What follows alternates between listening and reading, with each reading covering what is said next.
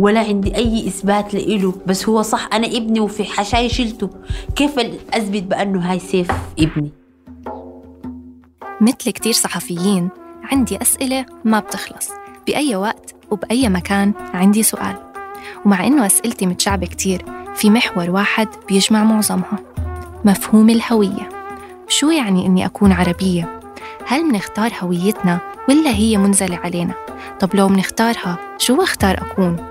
أجنبية، عربية، غنية، فقيرة؟ المهم من مخزون هالأسئلة انولد برنامجنا. برنامج خرائط اللامكان اللي بيبحث عن الهوية في عدمها في نقيضها يعني بدل ما نسأل عن الجنسية رح نسأل عن الفراغ الموجود بغيابها. وبدل ما نفهم جوازات السفر رح نحاول نفهم فقدانها عشان هيك رح نسمع لأصوات فاقدي الجنسية في الوطن العربي اللي على فكرة بيوصل عددهم حوالي نص مليون.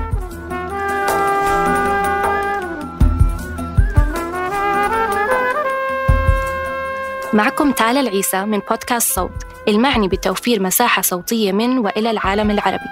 في حلقتنا اليوم رح نحكي عن مفهوم الأمومة لما تتقاطع مع فقدان الهوية وعن معنى الطفولة بغياب إثبات رسمي خليكم معنا لتسمعوا صوت من السودان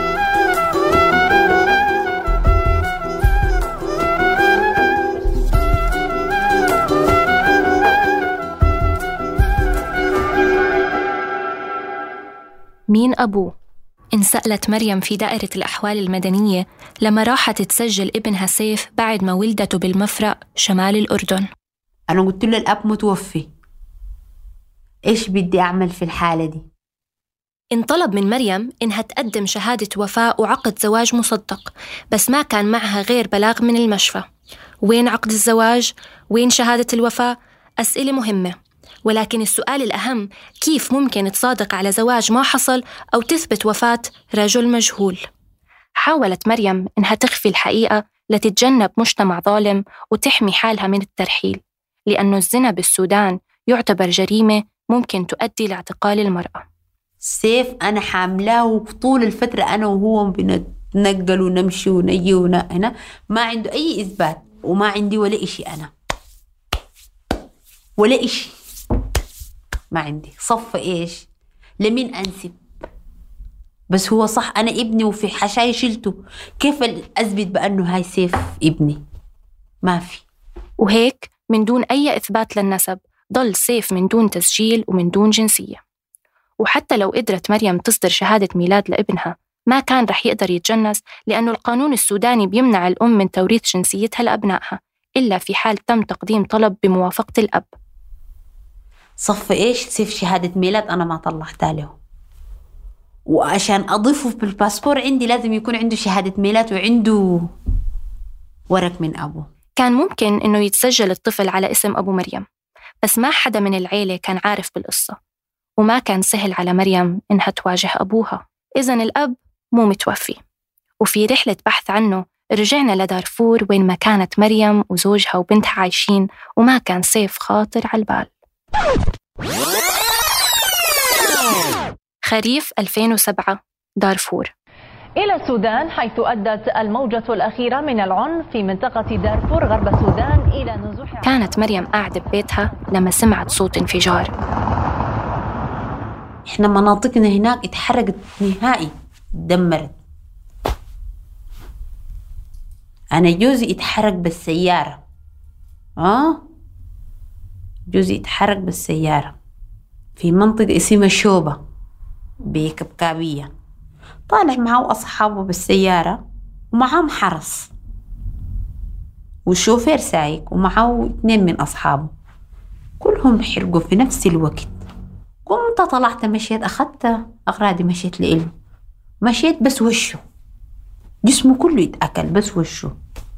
شفته عرفته هو. بهذا الوقت كان مارق أربع سنين على بداية الحرب في دارفور بين فصائل معارضة وقوات حكومية. ولحتى يومنا هاد أدت الحرب لتهجير حوالي 3 ملايين مواطن وقتل مئات الآلاف. ما بتعرف مريم إذا القذيفة اللي قتلت زوجها تابعة للمعارضة أو القوات الحكومية. الإشي الوحيد اللي بتعرفه هو إنها أصبحت مستهدفة من الحكومة بعد الحادثة. بلش الاستجواب في بيتها. من جوزي. وين مرته وين أولاده وين؟ فلان الفلاني. قاموا هنا قال لي جوزك معارض. قلت لهم أنا ما بعرف المعارضة ولا بعرف أنتوا لما قتلتوا بتعرفوا معارض ولا لا. أنا ما عندي دخل. إلا توريني أنت مين أصحاب لجوزك. مين أصحاب جوزك؟ قلت لهم ما بعرف. أنا حدا له عرفتي؟ هاي هو. من الوقت ده كل يومنا هذا هاي الحياة مدهورة. كان النفي سبب كافي للمستجوبين إنه يعتقلوا مريم في سجن بمنطقة اسمها الفاشر.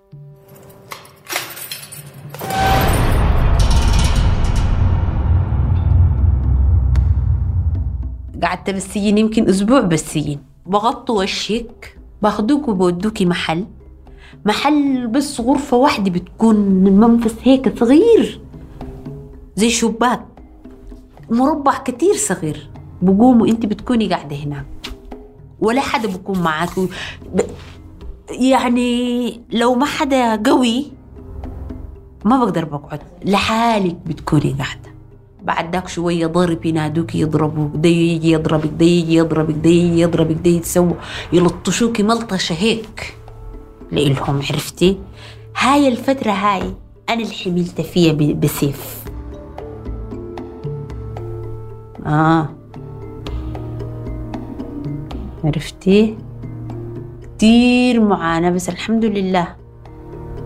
من من ضابطات هو؟ لا من العساكر من وين؟ ما بعرف. أي واحد بيجي. بالهنا عرفتي بده يريح دماغه. من وقتها قررت مريم إنها تترك السودان وتعيش ببلد أأمن. فأصدرت جواز سفر جديد وفيزا علاجية للأردن وهناك عاشت مع أصدقاء إلها في المفرق واشتغلت بمجال التجميل. في بالأردن حوالي أربع ألاف لاجئ سوداني مسجل في المفوضية. تم ترحيل 700 شخص منهم السنة الماضية. بعد ذاك أنا حسيت بأنه بداية حمل عندي. آه بقيت هيك. لعيان وهيك. والدورة ما إجتني فكرت بأنه خلص هاي من الضغط النفسي. مين أبوه؟ إذن والد سيف عسكري مجهول بعد ولادة سيف رحلت مريم لعمان واشتغلت في صالون تجميل بالرغم من إنها كانت محظورة من العمل بصفتها لاجئة. بس كيف نعيش؟ لازم نشتغل. يعني تشحد الناس تعمل إيش؟ ما بتقدر. لازم أنت تشتغل ما دام الواحد عنده قوة وبقدر بيشتغل لازم يشتغل.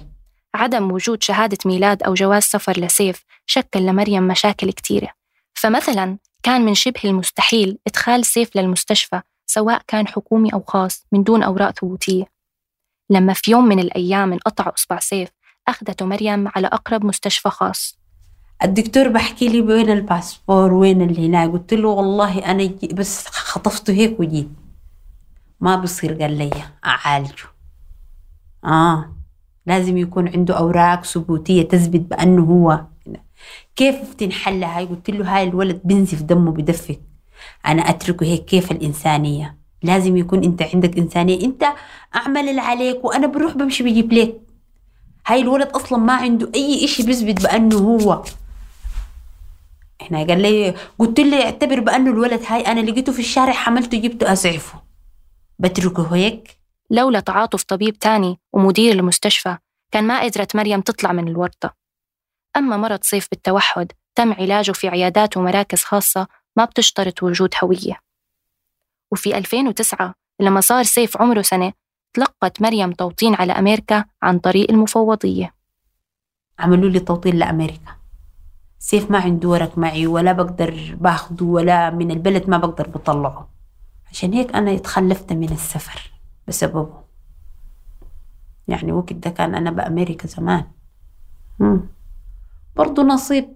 مشاكل العلاج والتوطين بالنسبة لمريم كانت بسيطة كتير أمام احتمالية فراقها عن سيف اللي كانت على وشك إنها تتحقق لما انضرب سيف بسيارة في شارع من شوارع عمان وتم استدعاء الشرطة. طلع الطفل سليم. بس المشكلة إنه الشرطي قرر يتحقق من هوية المتضررين. وين أوراقه للولد هاي؟ قلت له ما عنده. ليش انت ماخذة ولد بدون أوراق؟ قلت له هاي ابني. لسه ما طلعت له أوراقه بس هاي ابني. هاي يوم كثير برضو كان صعب.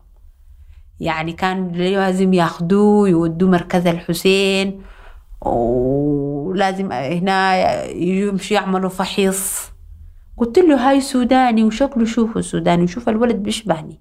هاي ابني أنا أشيل أولاد الناس. أمر الشرطي مريم إنه تفتح بلاغ في المخفر وهناك ترقف الضابط بحالتها وسمح لها تطلع. هاد هو حال مريم. في كل مرة بتتعرض لمشكلة تتمنى إنه تصادف شخص يترحم عليها أو إنه يحالفها الحظ لتقدر توفر لابنها حقوقه البسيطة. لكنها ملت من الاعتماد على الصدف خصوصا إنه الحظ ممكن يخذلها في أي لحظة. وعشان هيك قررت تستوعب القانون بدل ما تواجهه. إذا كان الزواج هو الشرط لخروج ابنها من عالم الأشباح فليكن.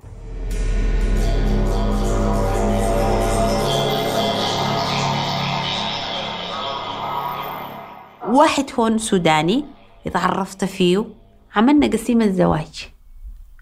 آه. هون زوجته هون. آه.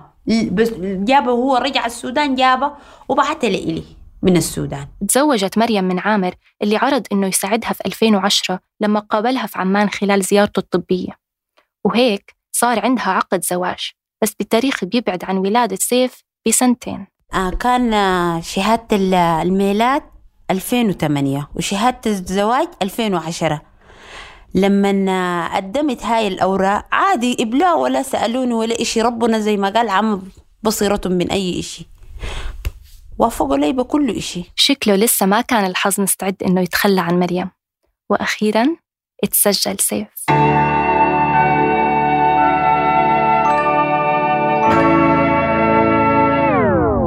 بس قصتنا ما بتخلص هون. إنه يكون الطفل مسجل ما بيعني إنه هو مواطن. شهادة الميلاد هي فقط إثبات لمكان الولادة والعمر وهوية الوالدين. ضل على مريم إنها تروح على السفارة السودانية لإصدار الجنسية لسيف وإضافته على جواز سفرها. مين أبوه؟ وين عامر؟ سألها الموظف. أنا قلت له الأب متوفي. إيش بدي أعمل في الحالة دي؟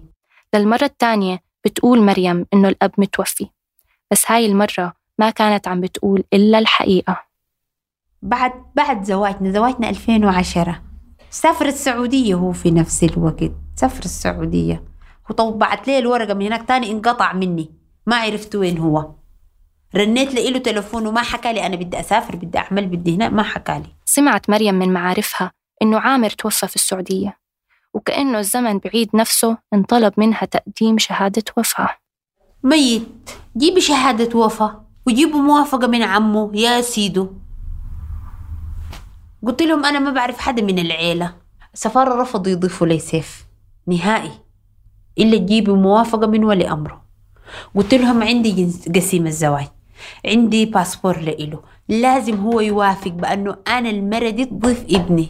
ما ضاف القرار إلا قهر وحزن أكثر على حياة مريم اللي كانت عم تبحث باستمرار عن مفهوم للأمومة في مجتمع ذكوري بيخلي فيه المغتصب نفسه من أي مسؤولية بينما بيستخدم القانون لجلد الضحية. يعني أنا هاي دوري إيش؟ بس دوري أنا أولد. أحمل وأولد وأرضع وأربي وأقوم بالطفل. ما عندي دور تاني في المجتمع. ما بتسعدي بإشي أنت. اللهم بس أم إيش الأمومة بس خلاص بالبيت احتياجاتك انتهت على هيك المرأة مظلومة كتير. عن جد. كتير المرأة مظلومة. ما كانت مريم تعرف أي حدا من عائلة عامر. بس بعد بحث طويل قدرت توصل لعمه عن طريق الفيسبوك. طلب العم 100 دولار مقابل إرسال الموافقة وشهادة الوفاة. بعت لي. أخذت الموجب هاي شهادة الوفاة. رحت وين المحكمة عملت لسيف حجة إعانة بأنه أنا المسؤولة منه. بهاي الطريقة أمورنا مشت.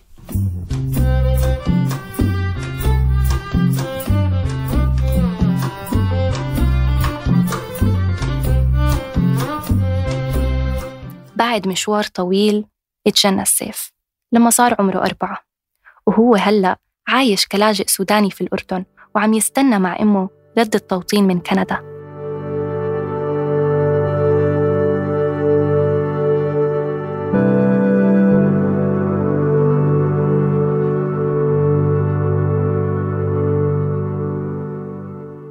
عشان هيك شوفي قدر ما أنا بعاين للأزلام مرات بيجي إشي بحس نفسي أنا أحقد عليهم ولا أنا إيش هنا؟ يعني شعور غريب.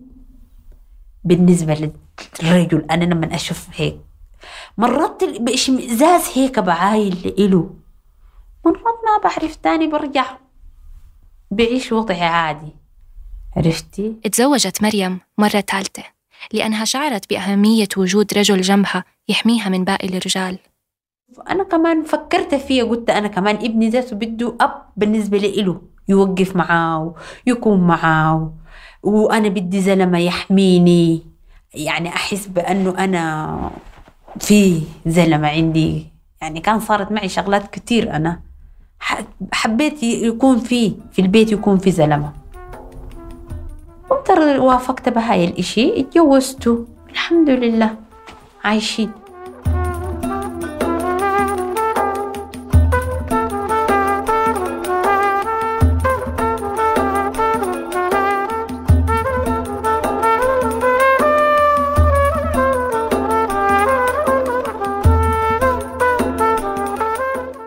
كنت معكم من الإعداد والتقديم تالا العيسى ومن الهندسة الصوتية محمد حجازي.